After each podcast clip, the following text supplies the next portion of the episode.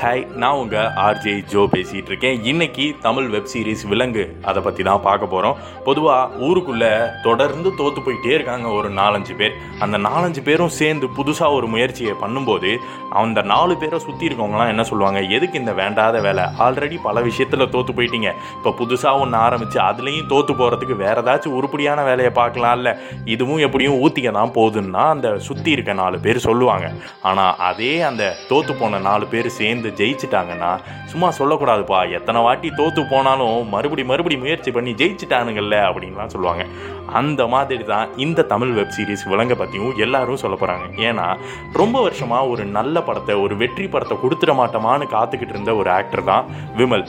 அவர் இந்த தமிழ் வெப் சீரிஸில் lead role பண்ணியிருக்காரு. அதே மாதிரி இந்த படத்தை எடுத்த டேரக்டர் பிரசாந்த் பாண்டியராஜ் இருக்கார் இல்லையா? அவர் ஒரே ஒரு ஃப்ளாப் படத்தை கொடுத்துட்டு நாலு வருஷமாக வீட்டில் என்ன பண்ணுறதுனே தெரியாமல் தவிச்சு போய் இருந்தார்.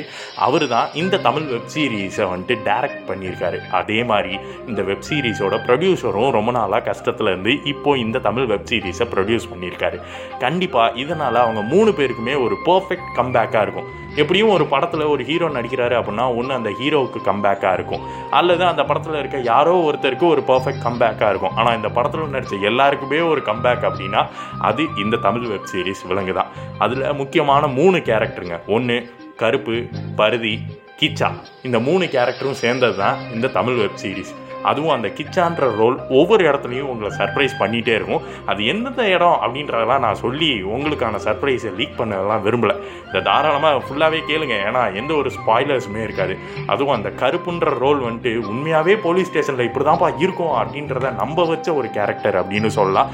கிட்டத்தட்ட விசாரணை படத்தை கொஞ்சம் அப்படி இப்படி வேற மாதிரி எடுத்தா எப்படி இருக்கும்? அது மாதிரி தான் இருந்துச்சு. பட் ஆனால் விசாரணை படத்தை பார்த்துலாம் எடுத்தாங்கன்னு நான் சொல்ல வரலங்க. அது டோட்டலாக வேற இது டோட்டலாக வேற. பட் அந்த போலீஸ் ஸ்டேஷன் அப்படின்னு வரும்போது அந்த படம் கொஞ்சம் சிங்க் ஆச்சு. அவ்வளோதானே தவிர அந்த படம் மாதிரிலாம் இந்த படம் இருக்காது.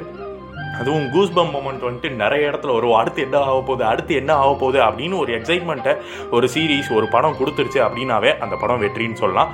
இந்த சீரீஸ் வந்துட்டு எனக்கு அதை நிறையவே கொடுத்து ஒவ்வொரு எபிசோட்லேயும் கொடுத்துச்சு. ஸோ என்னை பொறுத்த வரைக்கும் இது ஒரு அல்டிமேட் கம்பேக்கான தமிழ் வெப் சீரிஸ் விமலுக்கு இது ஒரு பர்ஃபெக்ட் கம்பேக் அப்படின்னு தான் சொல்லணும். நீங்களும் அந்த சீரீஸ் பார்த்து உங்கள் வீக்கெண்டை ஹாப்பியாக என்ஜாய் பண்ணுங்கள் இப்போ நான் கிளம்புறேன். டாட்டா